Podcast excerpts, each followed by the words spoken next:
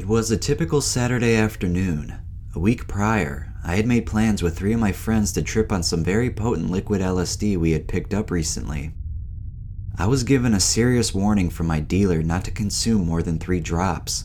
He sincerely claimed that the vial needed to have a warning label on it.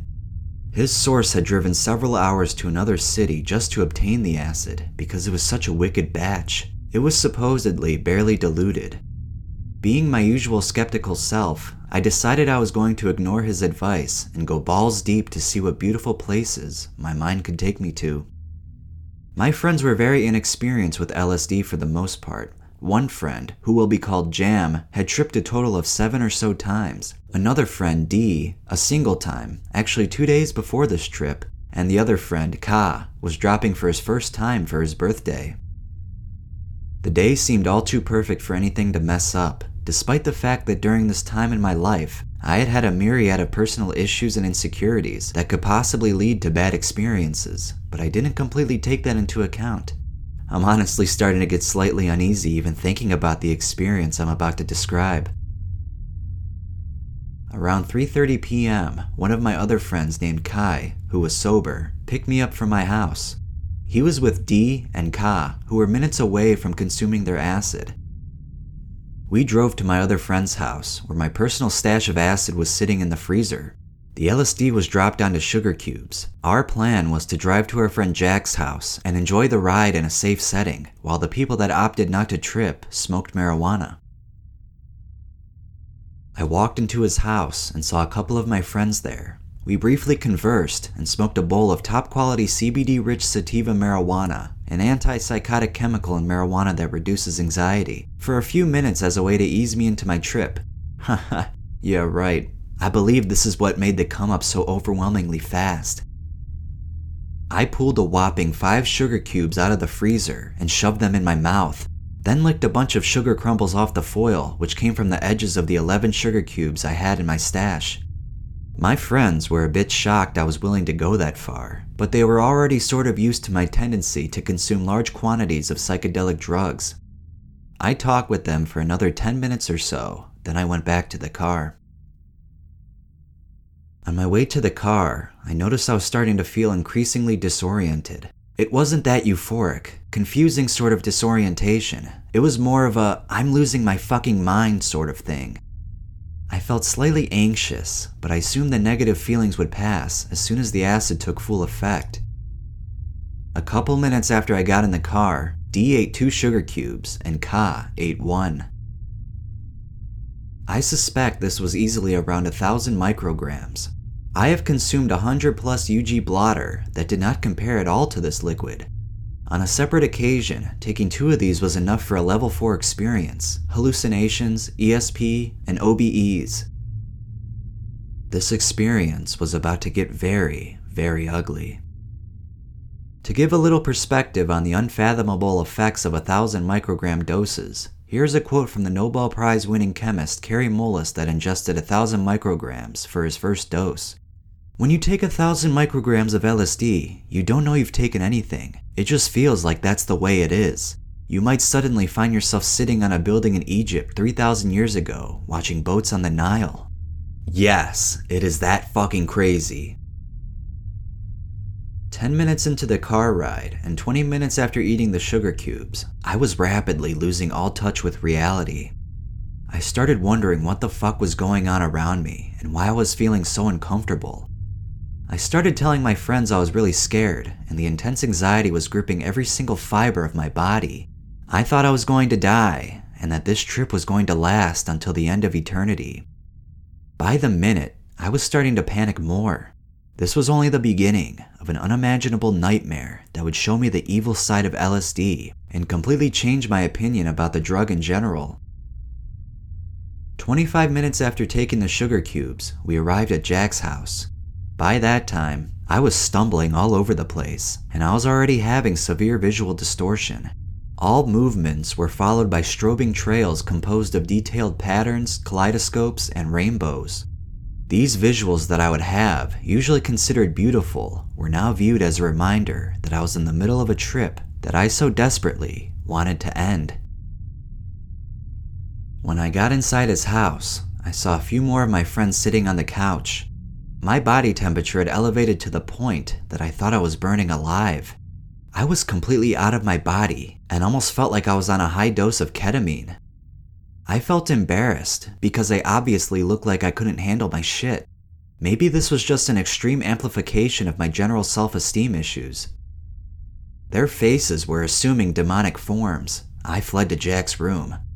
I was already starting to experience ego loss. I was going in and out of consciousness. This is the point where I lost track of time, so there's no point of trying to estimate anything. Jack followed me to his room and did his best to comfort me and talk me out of my bad trip. It was a completely ineffective attempt. A couple minutes later, I started crying hysterically. Everything was getting darker. I fell into the most depressive state of my life, combined with the most acute sense of panic I've ever experienced. The floor was covered in spiraling kaleidoscopes that were rapidly shifting colors. I heard thousands of voices call me names like pussy and bitch, the room reeked of sewage and feces. This was the most negative emotion a human being could ever fathom. I so desperately wanted to kill myself, but I was immobilized and unable to move. I realized that the voices were all the people I resented in my life the most. Cartoon blood was all over the ceiling and the walls. My vision seemed to stretch off into infinity. I was hallucinating so much, I couldn't fucking believe it. I could see many different events of my life playing out as if it was waking reality. Try and imagine being inside of a Saw movie firsthand, but a thousand times more horrifying and traumatic. There was a moment in which my mind would shoot out of my body two feet in front of me and then return into my body, and this looped over and over again for what felt like forever at an impossible speed. Time was non existent, and each second felt like forever, not hours, not days, but an infinite amount of time. I kept hearing this bizarre futuristic noise that sounded like a computer glitching. The whole room was flashing, as if something was flicking the on switch for a lamp up and down repeatedly. My jaw was rapidly vibrating like I had taken 300 milligrams of MDMA. I had full blown synesthesia. Everything was one, everything was infinitely interconnected. I would look at the walls and become them. I would look at the floor, then become the floor, looking back at my body in a dissociative fashion. I was unable to differentiate any part of the outside world from my own physical body. The concept of I was now a mere construct of my mind, and I was nothing more than a complex bundle of atoms and molecules. The floor started to wither away and die, it was as if it had human emotions and was feeling every bit of suffering I was going through at the time. Everything started to turn blood red. I was going straight to the depths of hell. Matrix numbers were literally exploding out of the ground and shooting up and down the walls. I felt like I was on DMT, only it was a thousand times more intense. Somehow, just a little while after this part of the trip, I regained some degree of consciousness. I stumbled to the backyard where a group of eight or so people were sitting, and I was watching the sky and everything in my external environment turning black and red. I could barely see anything. My vision was almost completely shot. I forgot that I even had a body at this point, and I had absolutely no control over my muscular movements. I was in the survival mode where my mind was on autopilot, and I had no idea that I was on drugs. I lost balance and fell backward onto the ground, I continued to see more incredible vortexes of matrix style numbers and letters spurred out from every direction. During my friends' attempts to help restore me to sanity, they asked if I knew what time it was. I responded with 8 a.m. when it was late in the afternoon. That was quite enough of a response to prove I was completely and utterly going nuts, and there was no real way to help me. Once night fell, I was full on peaking in Jack's room. I began to literally have no idea who I was, where I was, or what drug I was on, or what drugs were in the first place. I knew that I was going to die, and nothing could be done to stop it. At some point at the beginning of the peak, I realized that I could not recognize the room I was in. Suddenly, I started seeing several cop cars pull into the room and put their sirens on. Yellow caution tape magically appeared around them as well. This was one of my worst nightmares coming to life before my very eyes. There was a line of already arrested criminals in handcuffs next to the cop cars, and they were all complaining that I'd snitched on them for some unspecified reason. I knew I was in for absolute hell. Before I could see what was going to happen next, everything started fading to white. I could see nothing but burning white light, like I was looking directly at the sun from a hundred feet away. What I saw was the ultimate truth, the answer to every question, the reason reality is the way that it is. I existed within the past, present, and future simultaneously. I couldn't see my own hand in front of my face. I dissolved into infinity. I was existing in an infinite number of dimensions, living an infinite number of lives simultaneously for an infinite amount of time. Though my memory of this is hazy, I believe I relived every event of my entire life during the peak. I could fit our entire universe into a period at the end of a sentence. Time was a point of nothingness. I was everything, yet I was nothing. I was in pure ecstasy, I felt the unconditional love of the universe penetrating every pore of my body. If only this could have lasted forever. I suppose this was a taste of the beautiful part of ego death, but my stay in this ineffable place was cut short when I was suddenly catapulted into hyperspace, where I experienced every ounce of pain any human being could ever possibly experience at one time. The love rapidly shifted to evil in its purest definition, I saw many miserable people I had seen throughout my life, including the homeless and starving. My brain sensory filter was gone. Every last bit of information that could physically be processed at once was flowing through my head at light speed. I was dropped out of hyperspace, directly into a hallucinatory prison facility. I saw hundreds of pit bulls, white supremacists, and naked black men running around. It was a state of sheer pandemonium, I have never been so unbelievably horrified in my entire life. I was now sure that this is where I would die. I was taken to the showers where I was bitten repeatedly by pit bulls and raped by the white supremacists and black men simultaneously.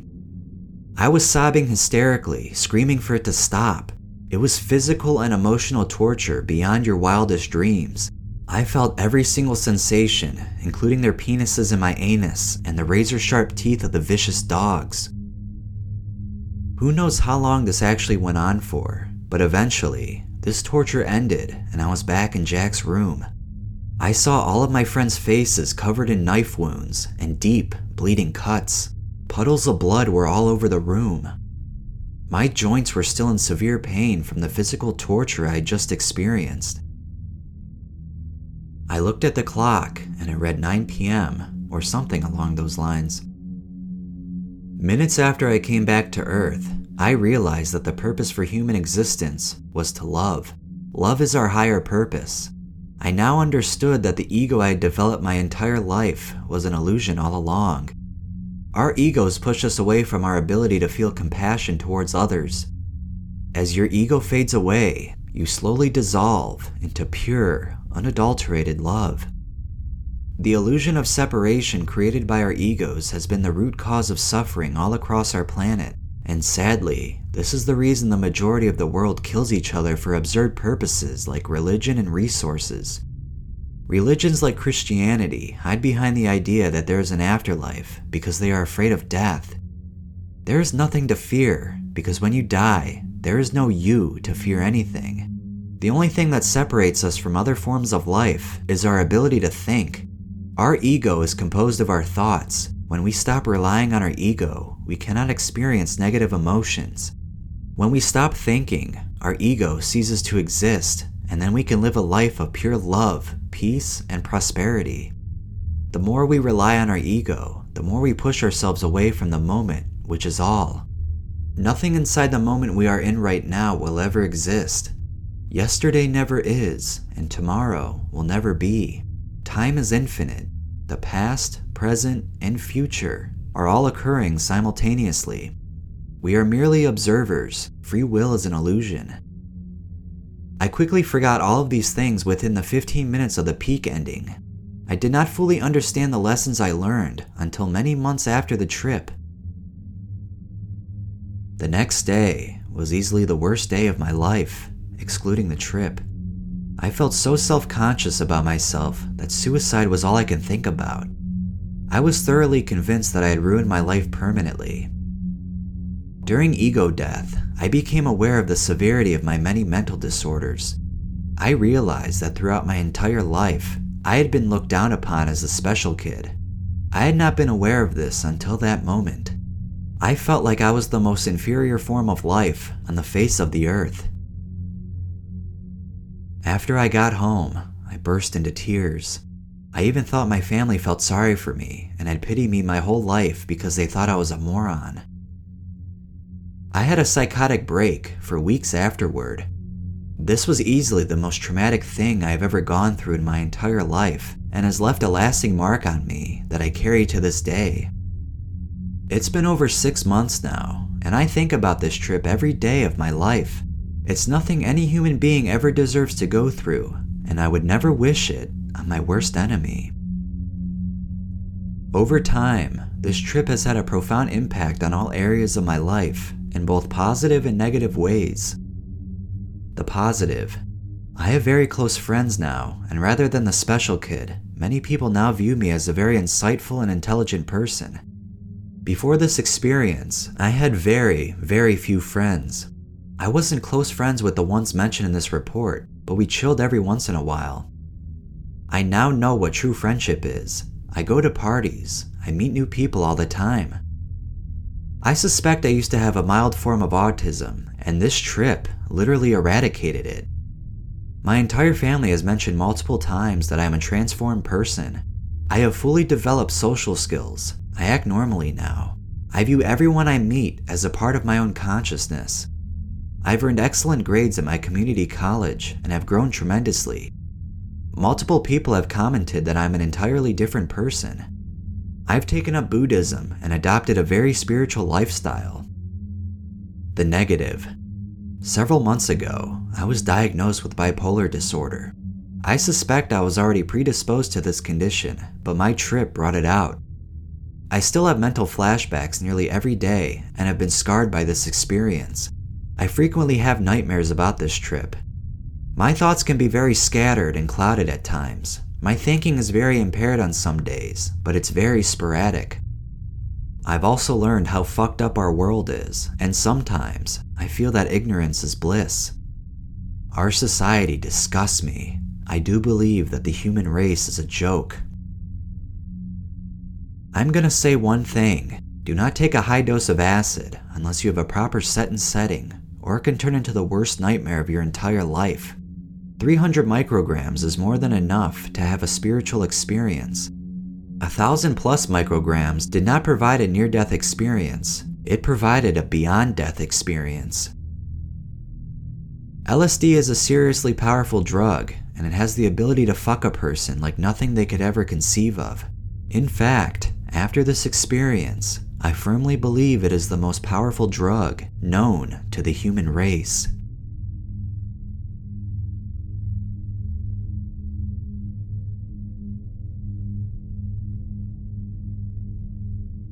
I had read about Datura in Carlos Castaneda's book, The Teachings of Don Juan, and could not believe that the plant was hallucinogenic at the time, I was very naive and had no experience with drugs of any kind, and almost killed myself that way.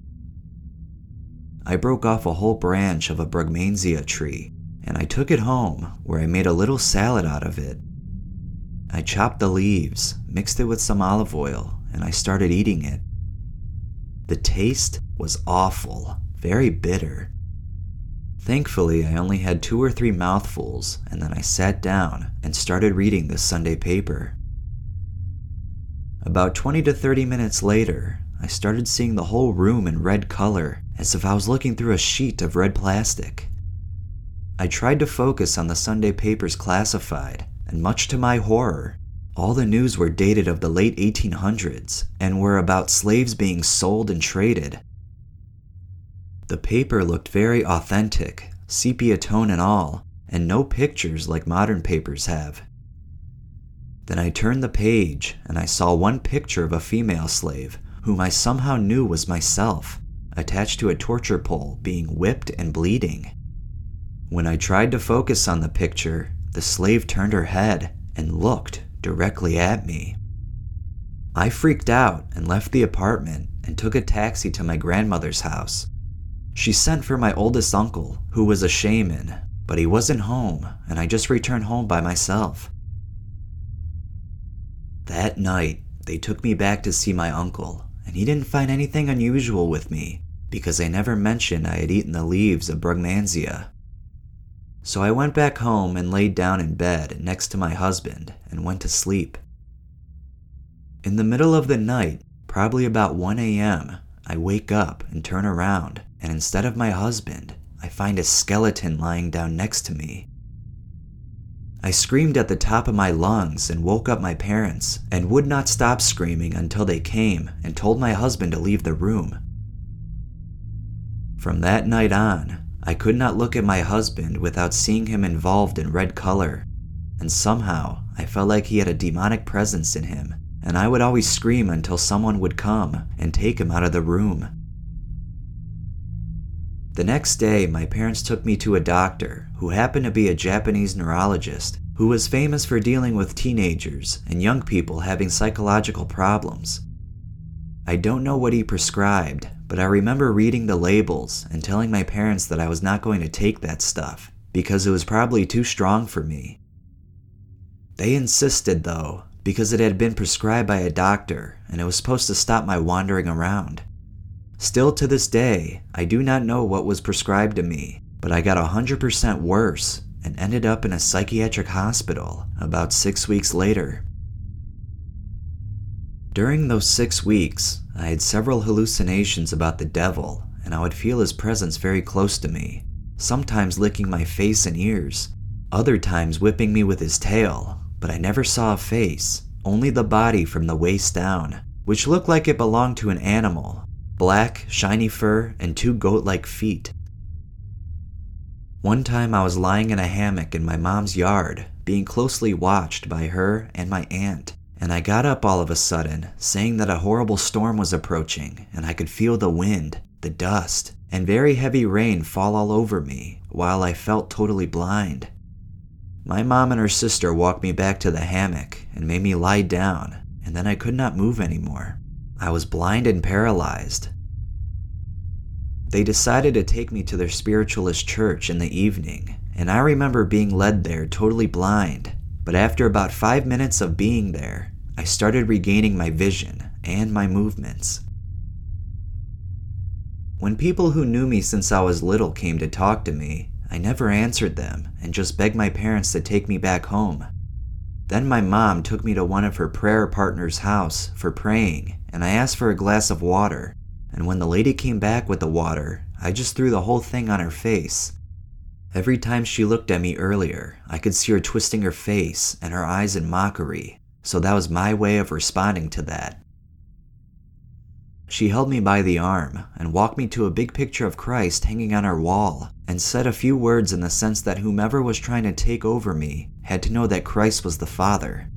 I remember regaining consciousness immediately after that.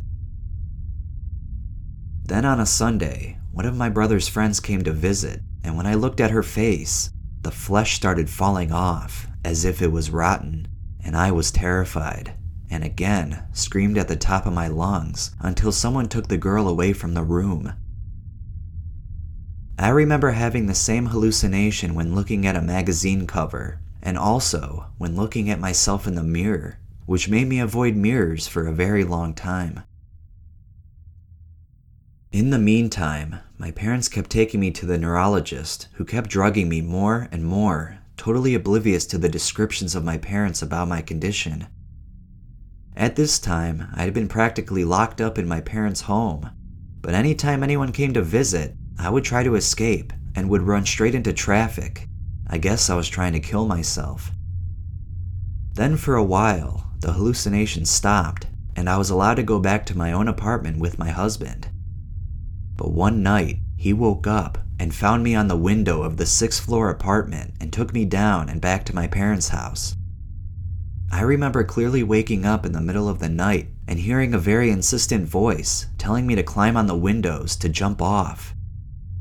I did what the voice was telling me to do, not without much hesitation, but the voice was stronger than my will. I remember that it was cold, and I decided to grab a blanket to cover my shoulders before climbing on the window, and apparently, that's what startled my husband and made him wake up and grab me before I jumped off.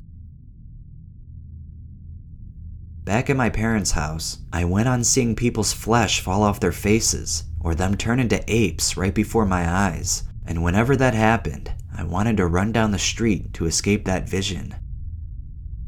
One day I did succeed and run away, but when I got around the block, I saw a lady that owned a cafe in my parents' neighborhood and decided to sit down and have a chat with her. My mom had come down the street trying to catch me, but when she saw her brother's car approach, she asked him to go after me. They found me sitting at the cafe peacefully chatting with the lady owner, and they put me in my uncle's car and took me back to the neurologist's office for one more visit. By this time, I was equating the doctor's office to a place linked to death for some reason, and I remember walking down the entrance with my uncle holding my arm. But the minute I opened the door and stepped into the office, I saw myself alone in an empty room with a coffin lying in the middle of it. When I looked inside of the coffin, my uncle was lying in it, dead. I screamed again and took off to the streets. The doctor's office was in an older neighborhood and had six feet high iron gates with spikes around it. I remember climbing the gate and jumping on the street with my uncle trying to grab me. I ran right onto the busiest traffic, and when I was about to step into it, I saw a guy standing up on the curb. He looked back at me, and he told me to go back to my uncle. He had a very assertive smile on his face, so I decided to obey him and just turn around and went back to my uncle, who was coming running down the street trying to catch me. After this incident, my parents decided to take me to see a psychiatrist, then I knew that that would be the end, and I fought against it. They had to have three or four people grab me and lock me up in my dad's car for the one hour ride to the psychiatric's office. When we arrived, I realized that my husband and my brother were also meeting with the psychiatrist, and as soon as the meeting started, I just stripped right in front of everybody and went from person to person, asking them if they wanted to fuck me in my mind, I had been taken there to be fertilized by the devil, a la Rosemary's Baby, so I just decided to go ahead and be done with it. I thought that maybe if I seduced one of those people, my own husband, my dad, and my brother, that it would somehow keep me from being raped by the devil. The psychiatrist told my parents to lock me up, and they did.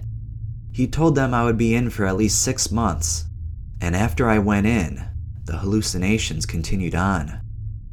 One time, I looked out of the hospital's window and saw a river of fire coming down the concrete steps of the property next to it.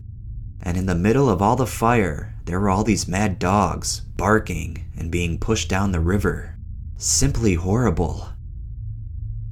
Neither the doctors nor my family knew what I had taken, but somehow the one in charge of me decided to do a detox, and that saved my life. Two weeks later, I was out of the hospital, and it took me at least two years of therapy, without any medication, mind you, with an Orthodox Freudian doctor, the same one that had me detoxed, for me to go back to having a normal life.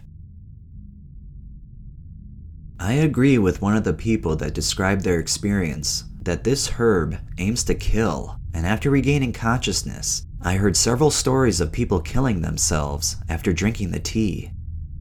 I guess I was extremely lucky to come out of the experience alive, because I felt that if I died under the effect, that my soul was going to be in the devil's service to act on other people who took the herb. It was more or less like this other guy describes below, that it seems like once you die under the effect of Datura, you belong to an evil group and you can never free yourself again. By the way, my mom said that right after I was put in the hospital, my uncle, the shaman, had a session for me in the middle of the forest and told her that she could rest assured that I would be out of the hospital in no time and that I would be safe after that. The year is now 2000, and I still haven't fully recovered from that experience.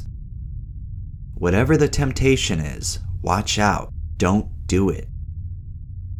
Had it been now and in America, I would have sued the neurologist who prescribed all those drugs and never had a clue that I was intoxicated. It could have cost my life. The plant alone has claimed many lives, and it hasn't been funny. So please, don't go there.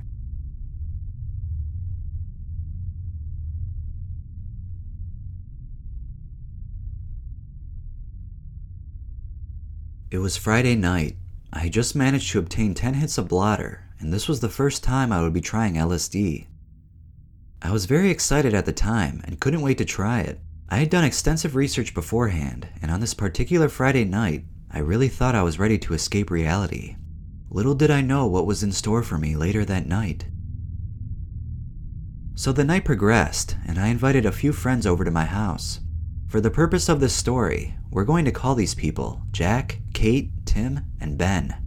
Kate had also done a bit of research and was ready to try it as well.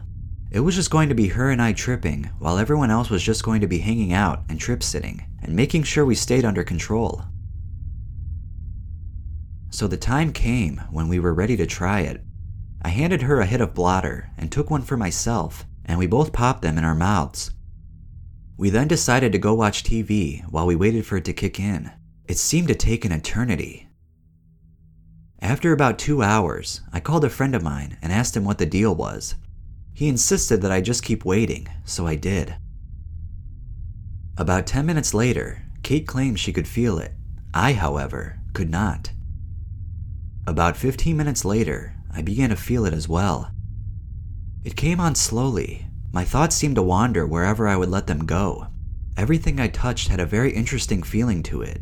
Some of the things I touched felt really uncomfortable. I picked up Ben's keychain and stared at it in amazement at all of the colors for about five minutes.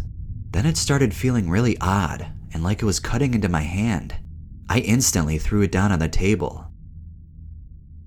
While Kate was already tripping hard and had went into the other room, I wasn't quite all the way there yet I went to see what she was up to, and she kept going on about snakes for the next half hour, and how the room was filled with snakes and the snake gods. At this point, I was enjoying myself and having a really good time, just laughing about everything. The smallest things seemed hilarious. For the next few minutes, I was just fucking around with Kate while she was going on and on about snakes and kept unplugging her laptop cord, which for some reason was hilarious at the time. I was really enjoying myself. I just felt like fucking around with everyone. I was there on the ground, screaming and yelling, Ben! Ben! Then he would come into the room, and I would go completely silent. Then he'd walk back into the living room where the other trip sitters were, and I'd scream and yell his name again. This went on about three more times until he finally just got sick of my shit and started ignoring me. I had some really crazy visuals, the most noticeable being when I looked at people's faces. While watching someone talking, their face would kind of morph and get larger and smaller. Their expression would also constantly change. This was quite amusing. At this point, both of us were tripping quite hard and nearing peak. We were laying on the ground and just having a good time. At this point, one of my trip sitters decided that he had to try it after watching how much fun we were having. I kept telling him no, but he didn't listen. He went to the kitchen and grabbed a hit, then threw the money at me a bit later. A little while after, I found out that every person in my house had done the same thing. They all wanted to try it, so they took a hit without my approval. I started panicking. They were treating this drug that they had never researched before like it was something small like weed or alcohol. Tim even claimed it was no big deal and it's just a drug you chill out with with your friends. Oh, how wrong he was.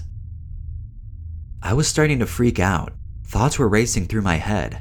I kept thinking, I'm losing control here, and kept thinking how terrible it was that we had no trip sitter to keep anyone under control. Then I started freaking out about the fact that it was my house, and that if anything got broken, my parents would kill me. From this point on, I could not enjoy the trip. I was panicking and beginning to sweat. Everyone was tripping, and there wasn't a single sober person in my house. People were all over the place, doing God knows what, and I was really not enjoying myself. I became very hot, so I decided to go outside to cool off.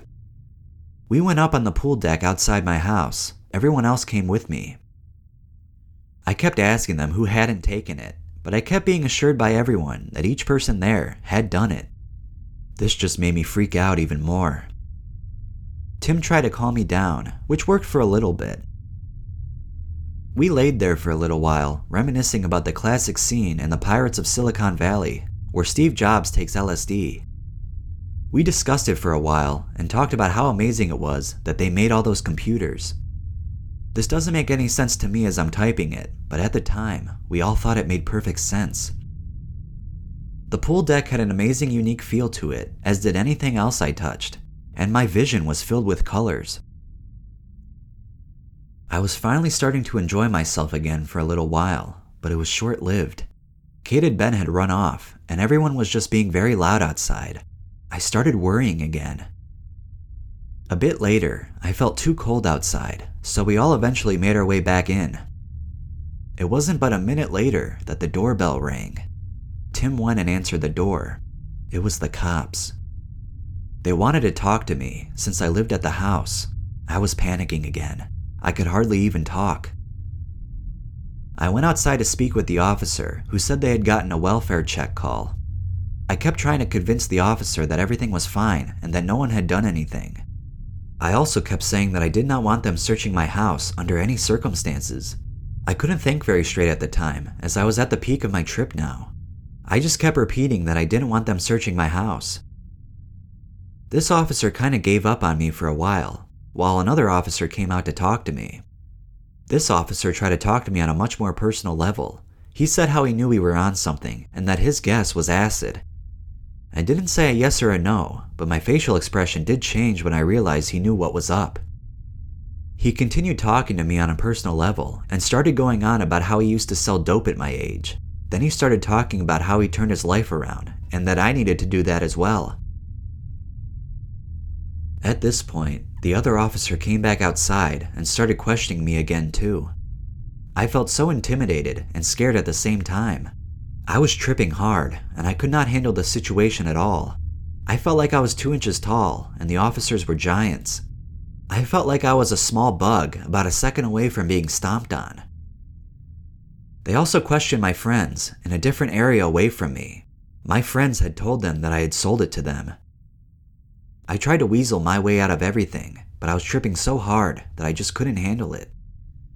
I don't remember a whole lot of what happened next, but the officers had entered my house and they found the remaining five hits of blotter, which I had left in a DVD case, on the kitchen counter.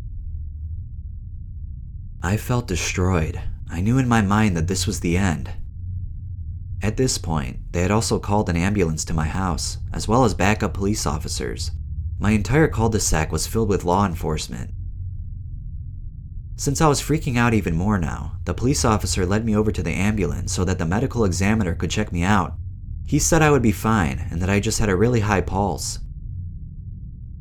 Some of the police officers were enjoying themselves and fucking around with me at the time. I remember one officer telling me to go to another officer. Then, when I got there, he would say, What are you doing here? I told you to go over there. One of the officers who was talking to my friends inside of my house was talking about all the crazy things all my friends were saying and how they were definitely gone.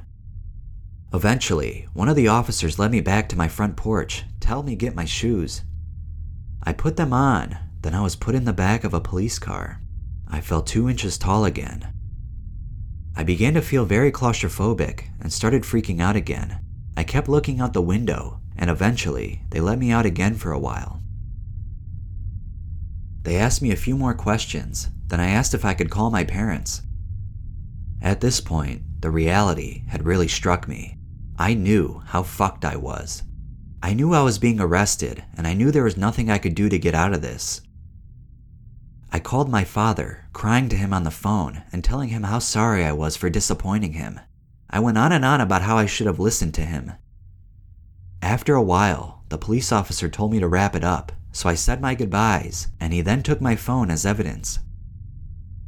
I was put back into the police car, and an officer got in and started it. We started driving to the police station. I had calmed down slightly, and I remember saying, Damn, as the officer floored it once we got out onto the main road. Eventually, we got to the police station, and I was led inside. I was still tripping and had trouble remembering what he was telling me to do. He led me down a hallway and had me sign some papers. Then, he led me into a small holding cell. Once I was in the cell, I realized the severity of the situation again. The cell was a small room with bright lights, a mirror, a toilet, and a sink. I sat on the bench in the cell and just thought about everything and wondered how I got myself into this. I started crying and asking myself out loud, How could I do this? How could this happen? This talking to myself went on for probably an hour. Then I proceeded to stare at the floor of the cell, which caused me to see some very interesting visual hallucinations. I couldn't enjoy myself though. My mind was not in the right place. At this point, I just wanted to end the trip. I took a drink of water, then took a look at myself in the mirror. I looked terrible. I definitely looked like someone who was fucked up. I kept on having weird thoughts like, is this me? Is this who I am? Over the next couple of hours, I kept drinking water to help end my trip faster, and also went to the restroom a few times. Finally, the officer opened the cell and I was let out. I was told that I would be going to the local juvenile detention facility. My heart sunk, and again, I realized just how much shit I had gotten myself into.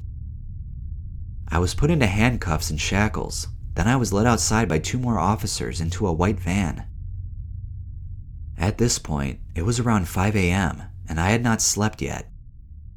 I couldn't sleep though, as I was still tripping. I was put into the back of this van while the officers got in and began to drive. The juvenile detention facility was around two hours away, so they told me to try and get some sleep. I tried, but I couldn't. It was very uncomfortable sitting with handcuffs and shackles on. During the two hour drive, I had some very weird thoughts. I thought a lot about life and how these officers were just normal people who happened to have a job in law enforcement and how they all had their own families and their own problems. This was just their job. My mind wandered the entire ride there. Eventually, we got there. I was taken out of the vehicle and led to the door outside the facility. A very buff man was standing outside of it. The officers wished me luck and left me with this man, who then proceeded to yell at me like a drill sergeant. He made me repeat everything he said and started going over some of the ground rules of the facility. There was a yellow line taped down on the floor, and I had to acknowledge all the officers and request permission to cross it. This was very hard to do at the time, as I was still kind of fucked up and I hadn't slept in ages. Eventually, one of the guards led me into a room and had me shower, and then gave me prison clothes to change into. I couldn't believe I was actually in jail. After I finished my shower, he let me call my parents. I told them to get me a lawyer, and they agreed. That was the last I would hear from them. Eventually, I was led to a room with bunks and with other inmates. The next three days that I would remain in this facility would be the worst days of my life. The first day was the worst. I was still coming down from the LSD, and I was not allowed to sleep at all until 10 p.m. rolled around. Needless to say, I could hardly function during the day and was completely exhausted by the time night came around. The facility operated like a standard jail asshole guards, terrible food, no rights, and nothing to do besides reading the rule sheet you were given. If you had good behavior, you could later be upgraded and be able to read the Bible. Then, if you continued to have good behavior, you could check out a book. The three days I had remained in this facility were the longest days of my life. What was even worse was that all the kids in there were in there for real crimes like fighting and stealing. I was in there for a drug charge, a victimless crime. Every night before I went to sleep, I would think about how I was going to possibly get out of there and how long I would be in there. On the third day, I was taken to court in another white van, along with a dozen other inmates that were scheduled for court that day. We got to the courthouse, and my case happened to be the very first one. My parents, my lawyer, and I all went to the stand. My lawyer did most of the talking, and eventually it was agreed upon that I should get out of the juvenile detention facility, but have house arrest for a month, and then eight more months of probation. I was unhandcuffed and released to my parents. This is where my story ends. All this happened over one hit of LSD. My trip was a train wreck, a complete disaster. I later found out that all my friends had gotten off scot free, not even charged or anything. I was slapped with over a $1,000 of fees and now had to serve probation. I wasn't able to properly evaluate the drug, Erowid style, due to everything that had happened. Would I ever eventually try LSD again? I'm not sure at this point. If I did try it, it definitely wouldn't be at my house again.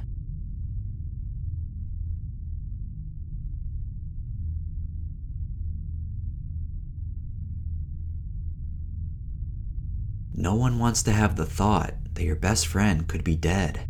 But in an instant, what I thought would be a fun date with two other girls turned out to be the most terrifying night of my life. Before that cold October night, I never looked at life the same because I never had to stare death straight in the face. Nelson is my closest friend who normally has a good head on his shoulders, but like all of us, makes mistakes now and then. I met him in kindergarten, and we have been brothers ever since. That's why when his life was on the line, I gave everything I had to keep him alive. It all started when I got a call from him one night, and he wanted to know if I wanted to go out with him and two sophomore girls that we knew at the time. Hell yeah, I said, like usual. I could always count on Nelson to introduce me to cool girls. So he came and picked me up with his truck, and like usual, we both brought a sizable amount of liquor. But in no way was this night going to be anywhere near usual. Are you ready to get messed up tonight, dude? He screamed as I entered the truck. Definitely, I replied, because at that moment I was ready to get inebriated and have a good time. But if I could have seen the future, I would have poured out our bottles and stayed at home. We then headed to pick up the girls at their house. After we got them, we spent a couple of minutes deciding what to do. I know of a treehouse near some office buildings that people would party at, when we arrived, we started to walk in the woods that the treehouse was in. I was ready to start drinking when Nelson made a comment to me that I regretfully neglected. I'm so ready to get ripped, I said. Dude, I've already had 10 shots, he replied. No, you didn't, you liar. I joked with him because I would never known him to drink so excessively that quick. We forged our way through the dense woods on the way to the tree. We finally made it there, climbed up the ladder to a wooden platform with handrails on all sides. We all took our seats, and I began to swig my vodka down as Nelson began to speak.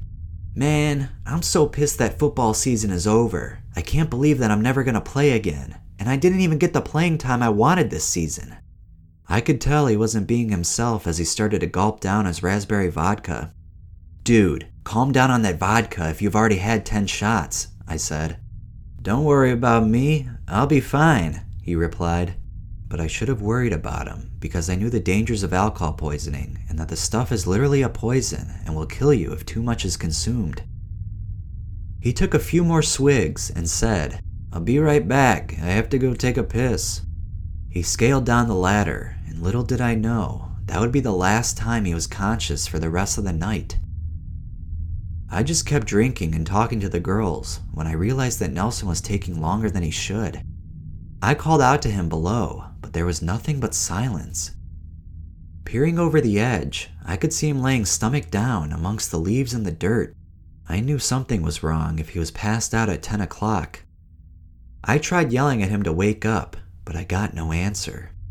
I then carefully scaled down the ladder and walked up to him. I was disgusted at the sight of him pathetically lying down in his own urine. The girls eventually made their way down to see what the commotion was all about. They had obviously never witnessed anything like that because I could tell that they were frightened. Nelson! I yelled over and over again in his ear, hoping he would regain consciousness. I have known him to be an extremely deep sleeper and wanted to make sure he wasn't just taking a quick snooze, so I yelled at the top of my lungs Nelson, if you don't get your ass up right now, I'm gonna call the paramedics and you'll go to the hospital. When he was still silent after that, I knew something had to be done. I spent a good five minutes hollering profanities and punching trees in anger. I knew the only thing that I could do was to take him back to his house and deal with his parents. I got a hold of him and tried to lift him off the ground, but I had no leverage. Grab his arms and sit him up, I told the girls. Then I threw him over my shoulder. I never realized how heavy a human body can be, especially when it is hanging over your shoulder limp. We slowly cleared our way through the brush while I was having an especially hard time maneuvering through the trees carrying that 160 pounds. His weight was just bearing down on me, and I collapsed to my knees, spilling his body onto the dirt. I couldn't bear to pick him up again, so I began to drag him up the hill to where his car was. I eventually collapsed and started hitting the ground. I was physically and emotionally drained and was obviously in no position to drive. I called my friends Landon and Chris, and they drove to the office buildings and started heading down the hill towards us. Oh my god, how long has he been like this? asked Chris. I'm not sure. He was fine one minute and then just out the next, I said. I was still a little intoxicated, even though an incident like this can sober someone up very quickly. Now, with three of us, we easily lifted him and put him in Landon's car. After all of the commotion, he finally showed a sign of life and began to vomit all over Landon's back seat. Although I felt very sorry for Landon, I was glad to see that Nelson was moving around. The girls got picked up by their friend, and Landon drove me in Nelson's truck while Chris chauffeured Nelson. I was mortified when we got to his house. His parents are very strict, and his father was not only the leader of our church youth group, but also my godfather. We went to the front door and rang the doorbell. His mom answered it, and it was well past midnight. The first thing she said was, Where's Nelson? She seemed concerned like she knew something was wrong. He had a little too much to drink tonight, and he is in Landon's car, I said, trying to soften the blow. We all went out to the car and pulled him out of the back seat. His father was the only thing holding him up, while his mom slapped him and yelled for him to wake up but she was just as unlucky as me in her attempts to awaken him. The only thing left to do was call an ambulance to take him to the nearby hospital. He was now in God's hands.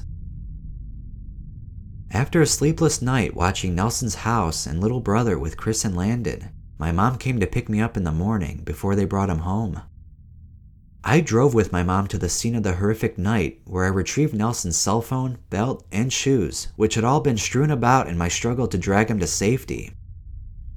My mom told me that he was doing fine, but we were lucky that he didn't pass away. The hospital had to pump out the excessive amounts of vodka and force fed him charcoal to induce vomiting. That long night of terror turned out to be a turning point in my young life.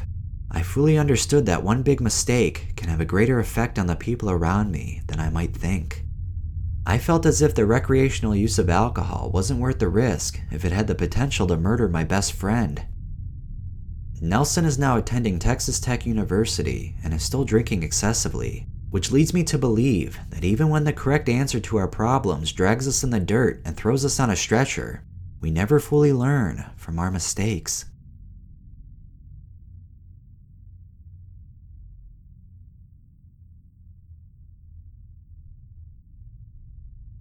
This trip was the most insane, most real, most fucked up, and scariest experience I have definitely had in my life. Please bear with me for the long essay. I really think you will find this thrilling, a life changing event for me.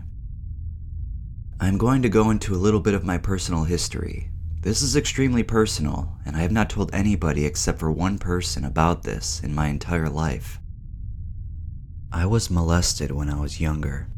After all of these years, I finally said it.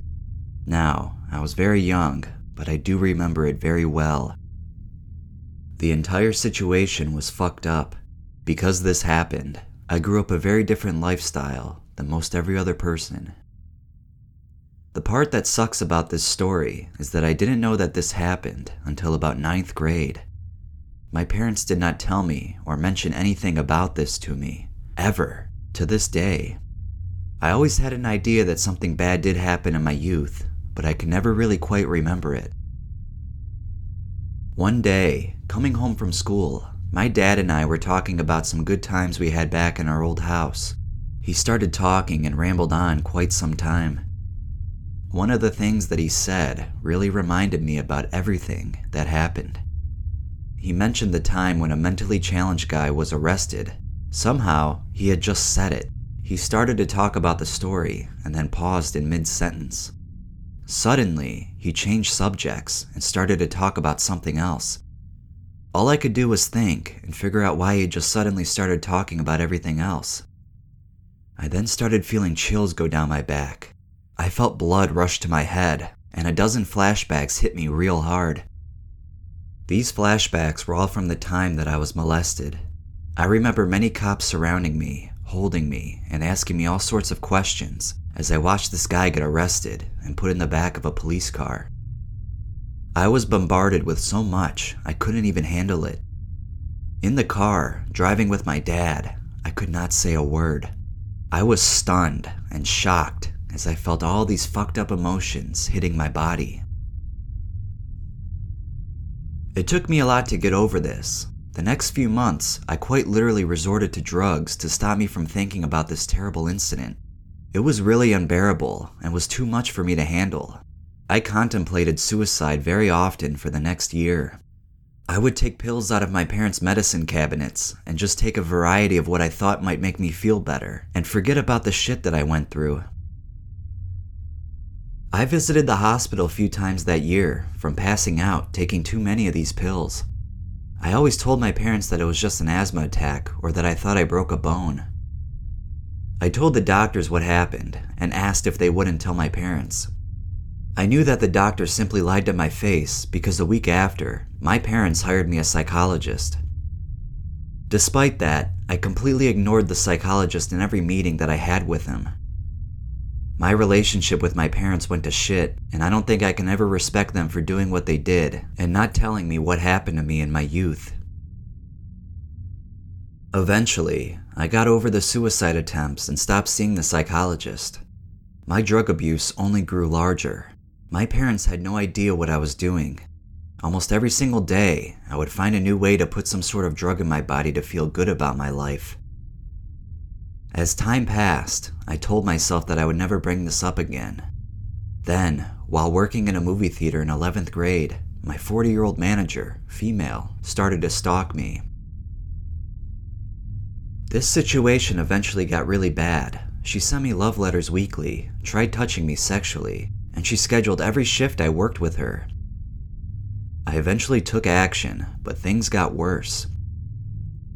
I was threatened in person and through letters. From her pressure, I was unsure what I wanted to do. Therefore, I backed off. My general manager kept on pressuring me, trying to get me to show him some hard evidence because he did not believe my accusations. He was being a real asshole and didn't want to deal with this sort of trouble. I had multiple emotional breakdowns. Thoughts and memories of this and my childhood raced through my memory every night. Taking all of this in was extremely tough. I did eventually tell this one girl that I really trusted about my entire past. One of the most difficult things I have ever done. Now, here's what happened on my diphenhydramine trip. A brief history I am an alcoholic and addicted to drugs. I love experimenting with the unreal and will experiment with any drug pushing my body to the limits.